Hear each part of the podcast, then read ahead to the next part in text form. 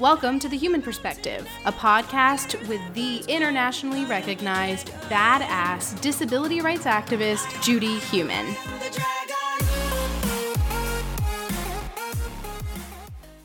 This episode, Judy chats with her longtime friend, Colleen Starkloff. Colleen has worked in disability rights since the 1970s. She, along with her late husband Max Starkloff, founded Paraquad Incorporated and then the Starkloff Disability Institute. Colleen has expertise in many areas that are working towards fully integrating disabled people into society and enabling them to live independent, meaningful lives. These areas of expertise include independent living, Medicaid and Medicare programs, personal assistance, universal design, transportation, employment, and education.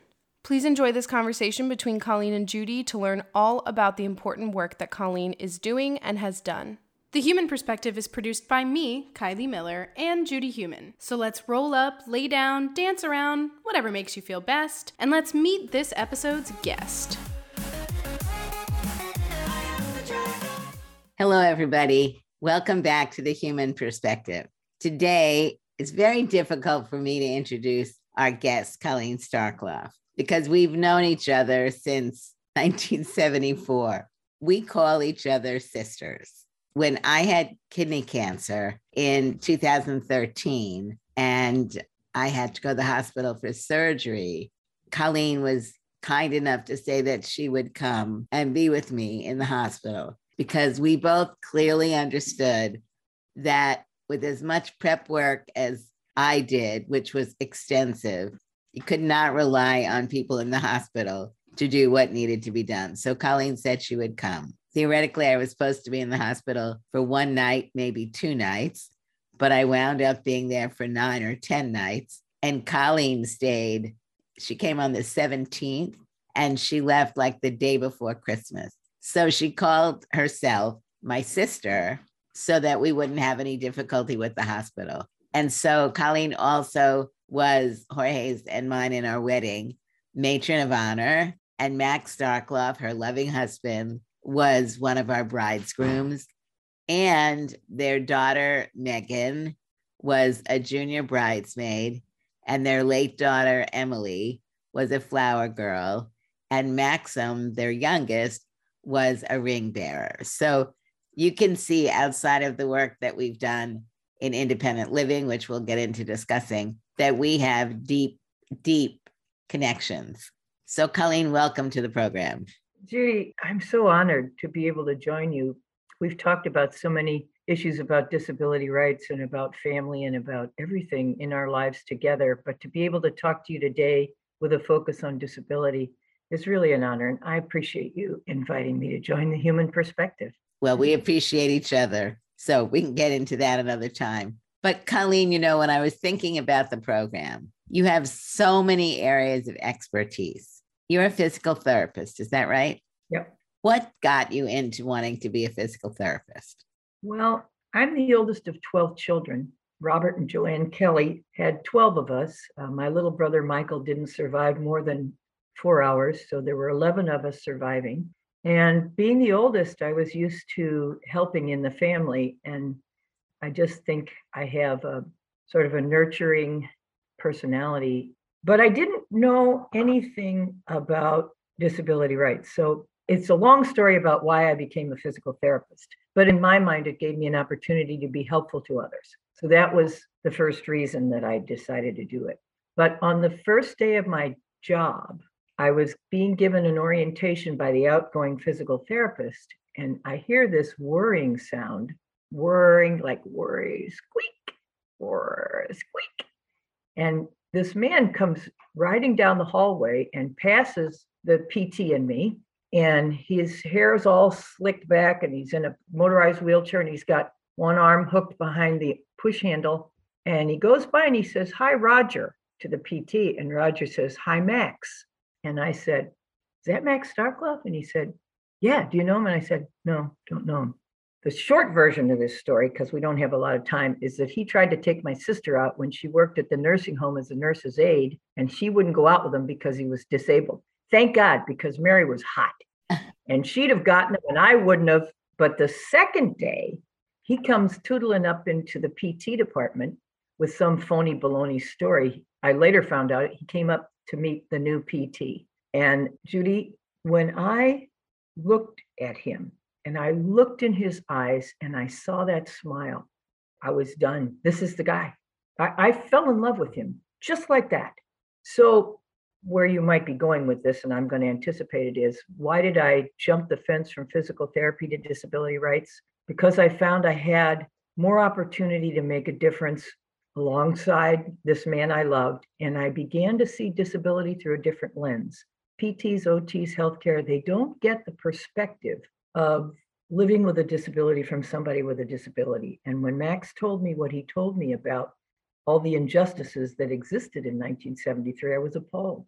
Max was a quadriplegic. He had a spinal cord injury, 1959, and I met him in 73. Yes. And he had been in the Marines. Yes. And his family was a well respected family in St. Louis.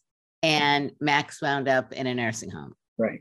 I think that's a very important part of this story. And you happened to start working in this nursing home, fell in love, and began to share your lives together in the most integral ways. How did you connect on the importance of Max getting out of the nursing home? Well, as you know, because you knew and loved Max, he was a very focused man. He didn't finish college. He had one semester of night school at St. Louis University before he had his accident. And living in that nursing home showed him that if he didn't do something to change his life, he was going to die there. And maybe not as an old man, because there was not a lot known in healthcare about the potentials and the opportunities for people with spinal cord injuries to live meaningful, productive lives. It was just sort of a way to take care of them until they died. And he didn't want that to happen to him. But Max was also a very compassionate man. And he believed that if he could change how he lived his life, it could help other people to have a change in opportunities and lifestyle. Very quickly, I met Gini Laurie. Very quickly, I met you, met Ed Roberts, met some of the giants in disability rights. And it affirmed for me that I had found my niche. I'd found people that I respected and could look up to and learn from, and that I could participate in something way bigger than us to change how the world looks at people with disabilities. And I got very excited. I mean, for me, it was a no brainer. I worked as a PT for a few years just to kind of make a transition and have a little money. Max didn't have anything. so until we started fundraising. So I jumped the fence and I've never looked back. So both of you were uh, really the founders of an organization in St. Louis called Paraquad. Paraquad is a center for independent living. You and Max later on founded the Starkloff Institute, but you spent many, many years with Paraquad and also really were on the core group of people creating the National Council on Independent Living. So, how did you and Max decide to get involved in setting up Paraquad? Well, Max had actually incorporated it by the time I met him because he was told that if he wanted to live out in the community in housing that was accessible, which was his first idea, he would need to document through a market study that there was actually a need for housing and that disabled people would actually rent it, which seems silly today, but back in 73, when most people were either living at home with their family or having to go into nursing homes for the personal assistance they needed, that was the way it was. And so Max had incorporated and he needed a 501c3 so he could raise money to pay for the market study that a group of consultants were going to do. And it ended up he didn't raise the whole 20,000 for the market study. The guys in the team saw how hard he was working and when he got a fair amount, they just did the study. And overwhelmingly, all the responses that were came back to the questionnaire was yes, you know, we need this housing and it doesn't exist and if it's there, we want to live in it. But I'll tell you an interesting story, which you may or may not know. Max, before I met him, he'd gone out to Berkeley, where a good friend of his was, who who was in the accident with him in 1959, and she was a social worker out there, and he was all excited because he was doing this market study, and he told her about it, and uh, she said, "You know, Max, there's some guy out here in in the Bay Area who's trying to do accessible housing for disabled people. And maybe we should find him. His name's Ed Roberts. And so she found, I don't know how she found Ed, and Max met Ed while he was there. And he told Ed this great idea for a self contained community with accessible housing and built in attendants for people with disabilities. And Ed listened very patiently and he said, Well, that's not the way we do things here. And he talked about integration. He talked about housing that was for everybody. He didn't talk about universal design, but he said, we need to be integrated. We've been segregated too long. And Max was, it was an aha moment. He's like, God, that makes so much sense. So the rest is history. We got locked into a HUD 202 loan, which created segregated housing.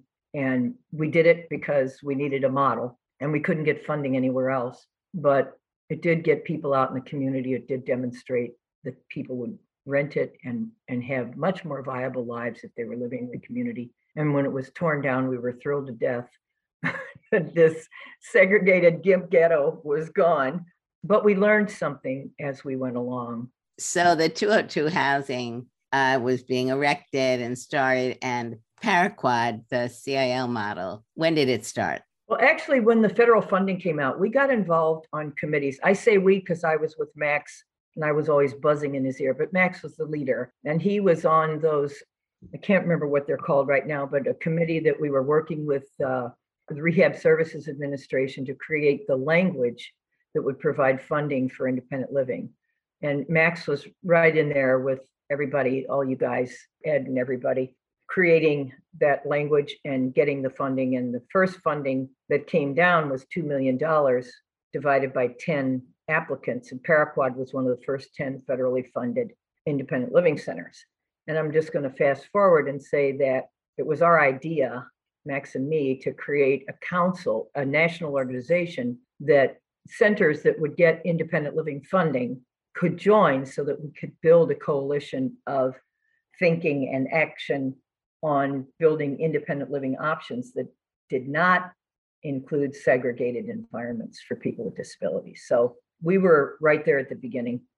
For those of you who are history buffs and want to learn more about some of the specifics that Colleen is discussing, in 1978, I believe, is when the Rehabilitation Act amendments included language for centers for independent living. And at that point, California already had 11 centers for independent living when Ed became the director of the Department of Rehabilitation, he used some of the federal money to set up 10 centers, in addition to the Berkeley Center, which had already been started in 1973. So, Colleen, the name of the Center for Independent Living in St. Louis is Paraquad. What did the creation of Paraquad mean both for Max and you and St. Louis?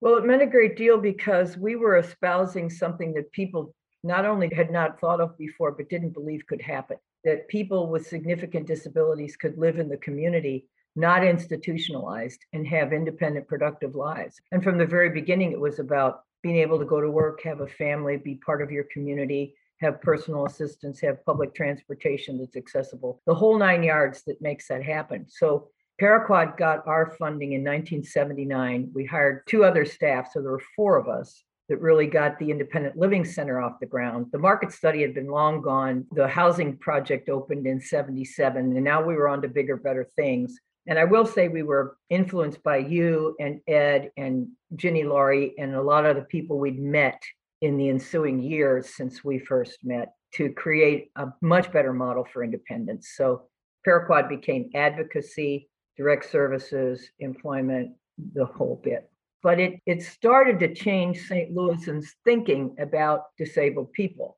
And that was critical. And I think what was also historically very important is the uh, creation of an organization that grew out of the 10 centers that were originally funded by the federal government. And then in states around the country, there were additional centers that were being set up with state money. I want to emphasize the issue of advocacy because one of the areas that you and Max have been involved with, and Max passed away, what? December 27th, 2010.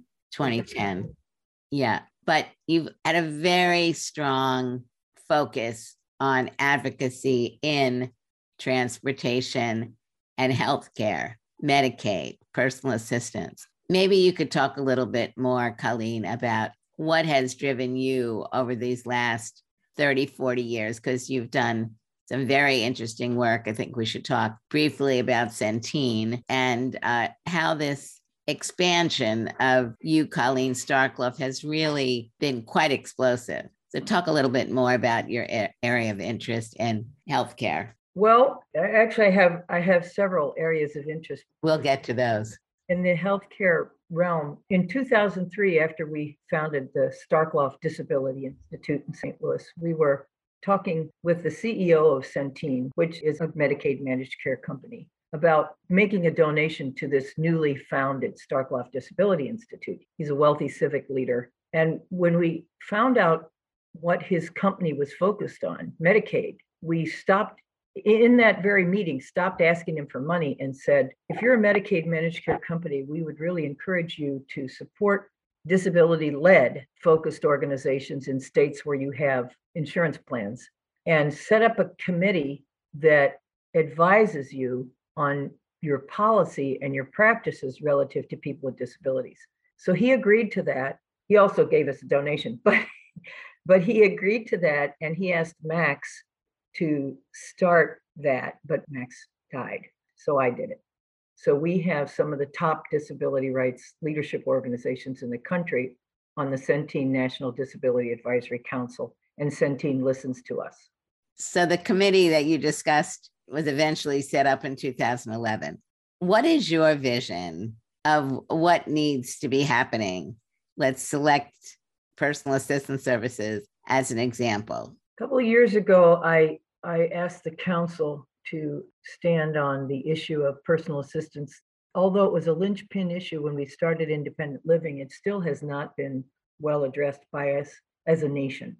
And in my opinion, the best source of personal assistance dollars for people with significant disabilities is in the Medicaid program. It's the only program that pays for it. But because of income caps and asset limits, when you reach a certain income, you automatically lose that. So you either have to choose between getting out of bed every day through personal assistance or, you know, working. And then many people can't afford the cost of hiring attendants. So Centene agreed to get involved in that. And we've been on that for a couple of years now. They've done some market studies. We now have some policy papers. We've looked at the 45 states who have buy in programs all of them having a wide variety of income caps and asset limits to a few states that have no income caps.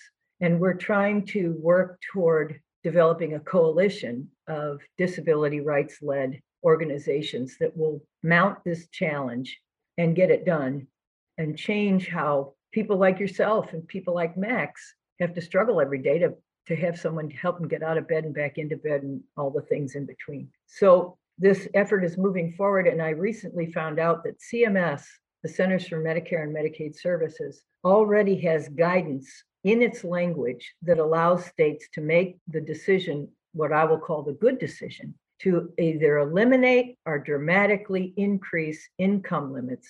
And I want asset limits eliminated because you can't live a good quality personal life on a asset limit of $2,000 or $5,000. The policy makes no sense. The program was created in 1965. It hasn't really changed, and it's 2022. And people with disabilities are living more robust lives, more capable of joining the workforce and being part of our communities, but for this issue of attendant services. And I'm not going to quit or die until this damn issue is taken care of. Sorry for my language it needs to be resolved. And we're on a real mission to try to coalesce the disability rights community by behind this.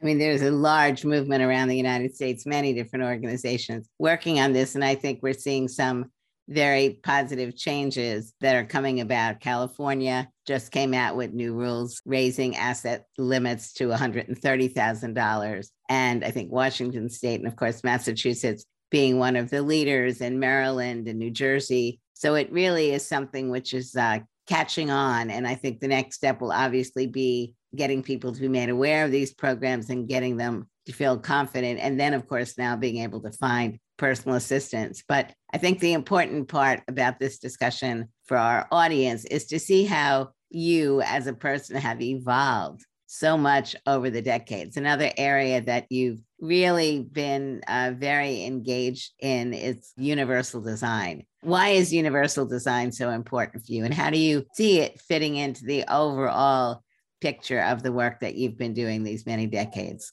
When Max and I met Ron Mace, who was an architect and had polio and created building codes that were really model codes for accessibility for people in this country to follow to integrate people with disabilities into the community. We were having dinner with Ron one night and he started talking about universal design. And I said, Ron, what are you talking about? Look how long it took us to get accessibility accepted and even properly followed by the codes.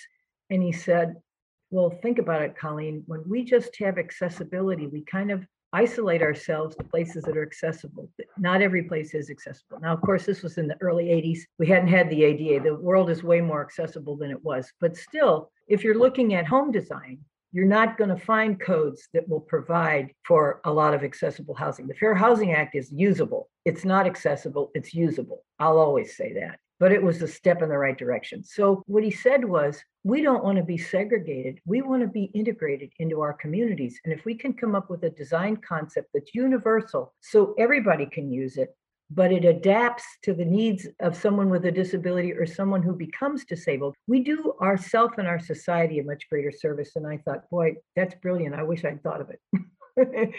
but I got on the bandwagon, and in the early 90s, I began to work on resolutions in the city and in the county of St. Louis that would require universal design in any affordable housing that was funded with public dollars. And that's been going along, not as well as I'd like, but it's been going along. So we have more universal housing or universal attempted housing. I recently gutted and rehabbed my own kitchen, which was a real nightmare. And it is now universally designed. And I'm inviting designers, builders, contractors, anybody to come see it because the product manufacturing market is caught on to this idea that whether you call it inclusive design, universal design, convenient design, smart design, the kinds of opportunities there are for products to make it easier for all of us to live in our homes are coming on. So, universal design, I think, I don't know if it'll be in my lifetime, but it is certainly coming on so that people can age in place. Little kids can use things in the kitchen. I have a flexible workspace. And when my, my, my family came over and we had Easter, I could lower a countertop. So my little grandson, Blake, didn't have to stand on a chair. He could scoop up the waffle batter and pour it in the waffle iron because the countertop came down to his level. It's that kind of thing. But there's more. There's so much more that can be done with universal design. And designers are beginning to talk about it too. I'd like to talk a little bit about family because I think in the discussion that we were just having around universal design or smart design, you very much, as you started out telling us, came from a family with 12 children. Uh, mm-hmm. one unfortunately passed away. You're the oldest of 11. You have two children. Yeah, had three. Unfortunately, Emily passed away. And you have how many grandchildren? Eight. Eight grandchildren. And they age from what to what? The oldest is 19 and the youngest just turned six a couple weeks ago. So, talk to us about the importance of family for you. Well, I always wanted to have children, and I thought 10 kids would be a great idea. And Max nearly fell over when I said that. And I said, Well, how many do you want? He goes, Well, I was thinking one. And I said, No, you're not thinking right. I mean, I'm the oldest of 12. One isn't going to cut it. Besides, growing up without brothers and sisters is is no way to grow up, in my opinion we negotiated and we had three children Megan, Max, and Emily. And as you alluded to, we lost Emily in May 5th, 2008. Max and Megan and our grandchildren are really a great part of our legacy. People from all over the country and all over the world have called me and said, How did you get kids? We adopted our children. How did you get children? And so we've been peer support to many people who didn't think it was possible who have gone on to build families either through biological efforts or through adoption. And it's important because you can't work all the time, I don't think. And family brings another dimension to our humanity.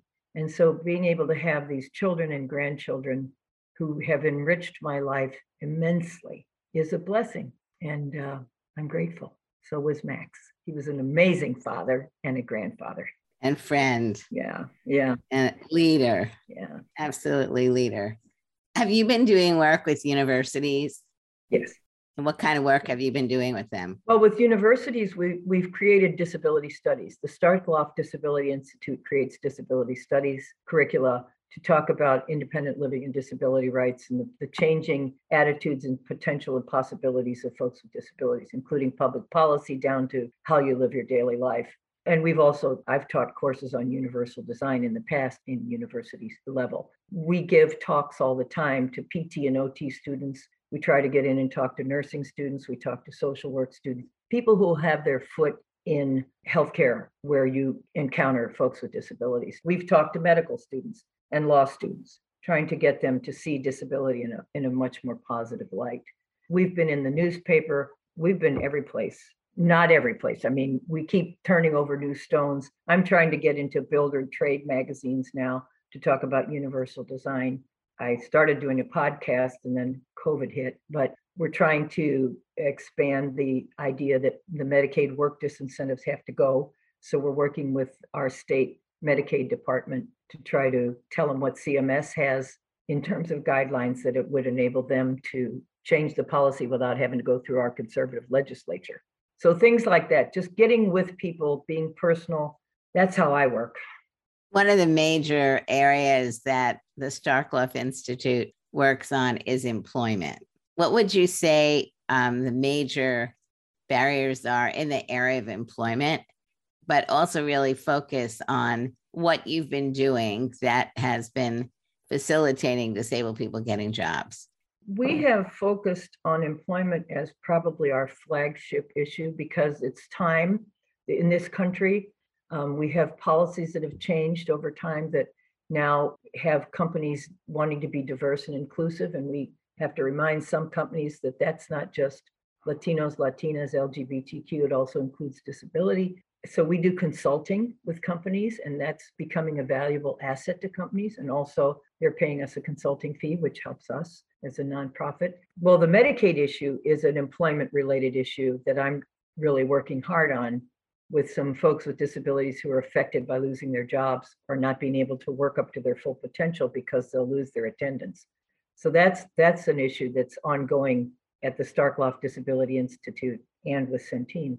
We have created some youth programs. We have a Dream Big program, which brings students with disabilities from the campuses all around St. Louis and St. Louis County. And now that we're doing Zoom meetings, we're bringing in students from further away than St. Louis, and they meet with companies. And the companies say, We'd love for you to work here. Here's what we do. Here's our mission. Here's what our jobs are. They bring in personnel to talk about their jobs and say, Here's what I did when I first joined this company but look what I've gone on to do now. So that students can understand, first of all, that a company wants them. Secondly, that people can move up and move on. And then the other thing is, here's what you have to do to work for our company. So, what kind of degree, what kind of technical, what kind of background do you need to join this workforce? But we also talk to the kids about independent living, about financial responsibility, about how are you going to live on your own? What plans do you need to make for your future so you're not in a nursing home or living with your family for the rest of your life and going on and building a family. So we try to talk about career options, but also your personal life options. How can you make it the best and most independent for you? We have another program called Access U. That's a U for university. We have staff who go into different universities to find students with disabilities on campus. What are you pursuing? What are your big dreams?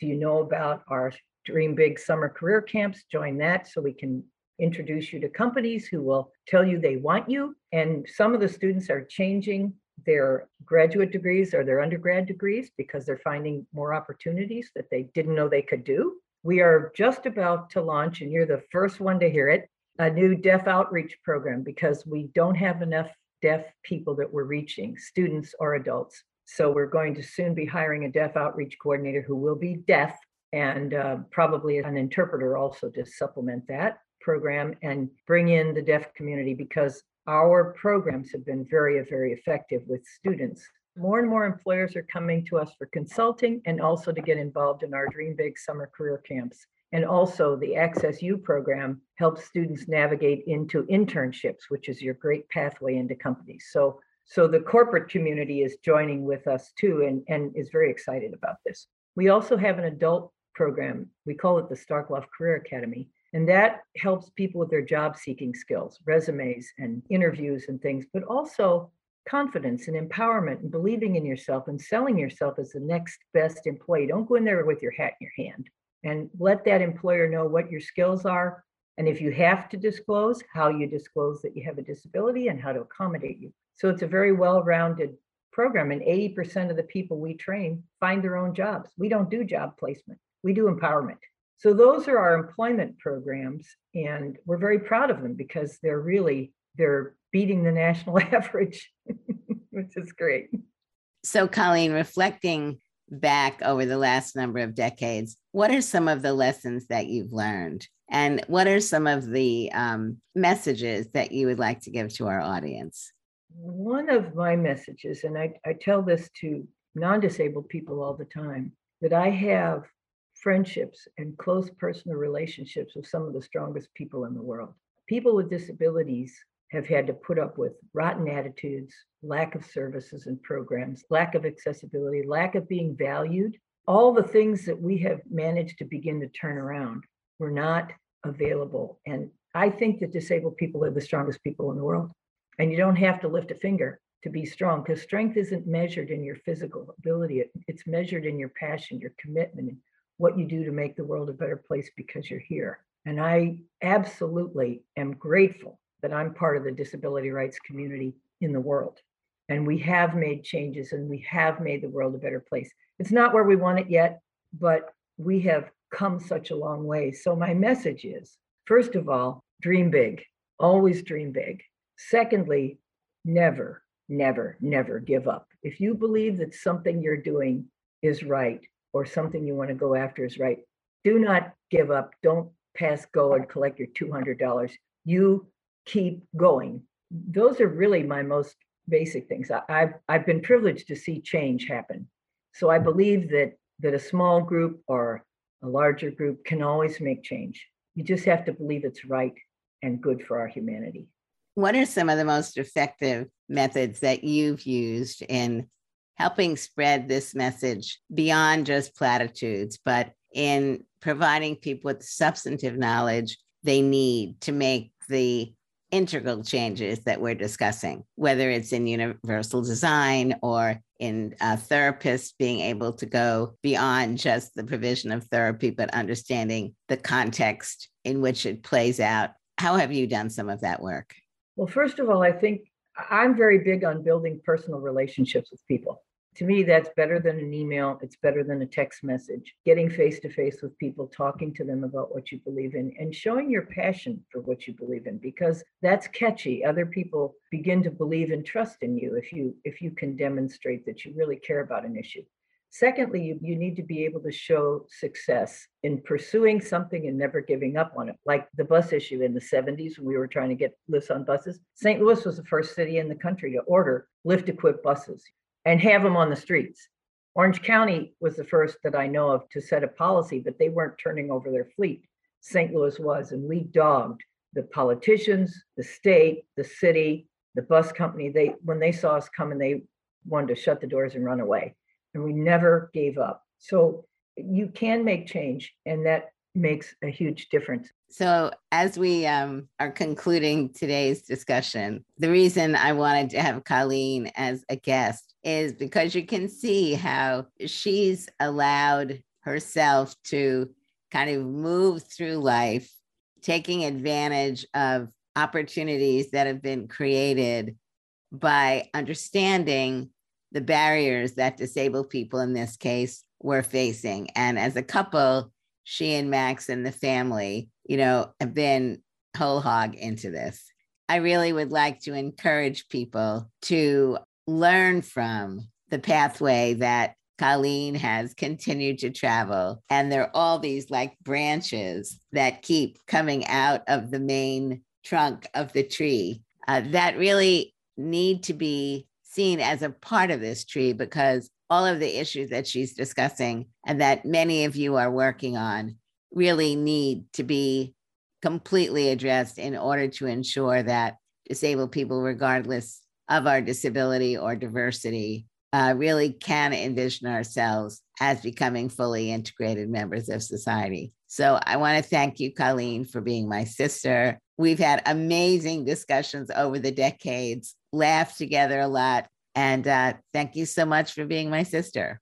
Judy, thank you. That's a very loving statement, and, and you know I love you. I want to also mention that I didn't realize I had a disability until we had our son Max, who has ADHD. And then I and Max said to me, So do you, Colleen. Now I have cancer and I'm fighting cancer. So I, I'm racking up the disabilities. But the hope and the encouragement and the support I've received from all of my friends in the disability community is going to get me through this cancer battle because we're all fighters. We're all high achievers. We're all believers in our destiny and our mission, and we'll never, never, never give up.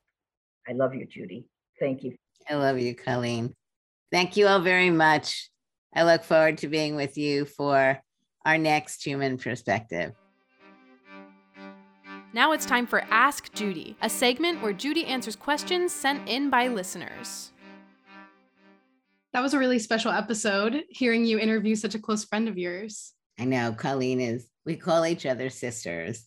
Right. It was really sweet to just hear how you guys interact and kind of funny to hear you ask questions that you very well knew the arc of her life. right. But as you said, I know that you call Colleen your sister, but you do have other siblings related to you by blood. And Jen Keaton on Instagram asked you, I would love to know more about your relationship with your siblings. So I have two brothers. I'm the oldest of three.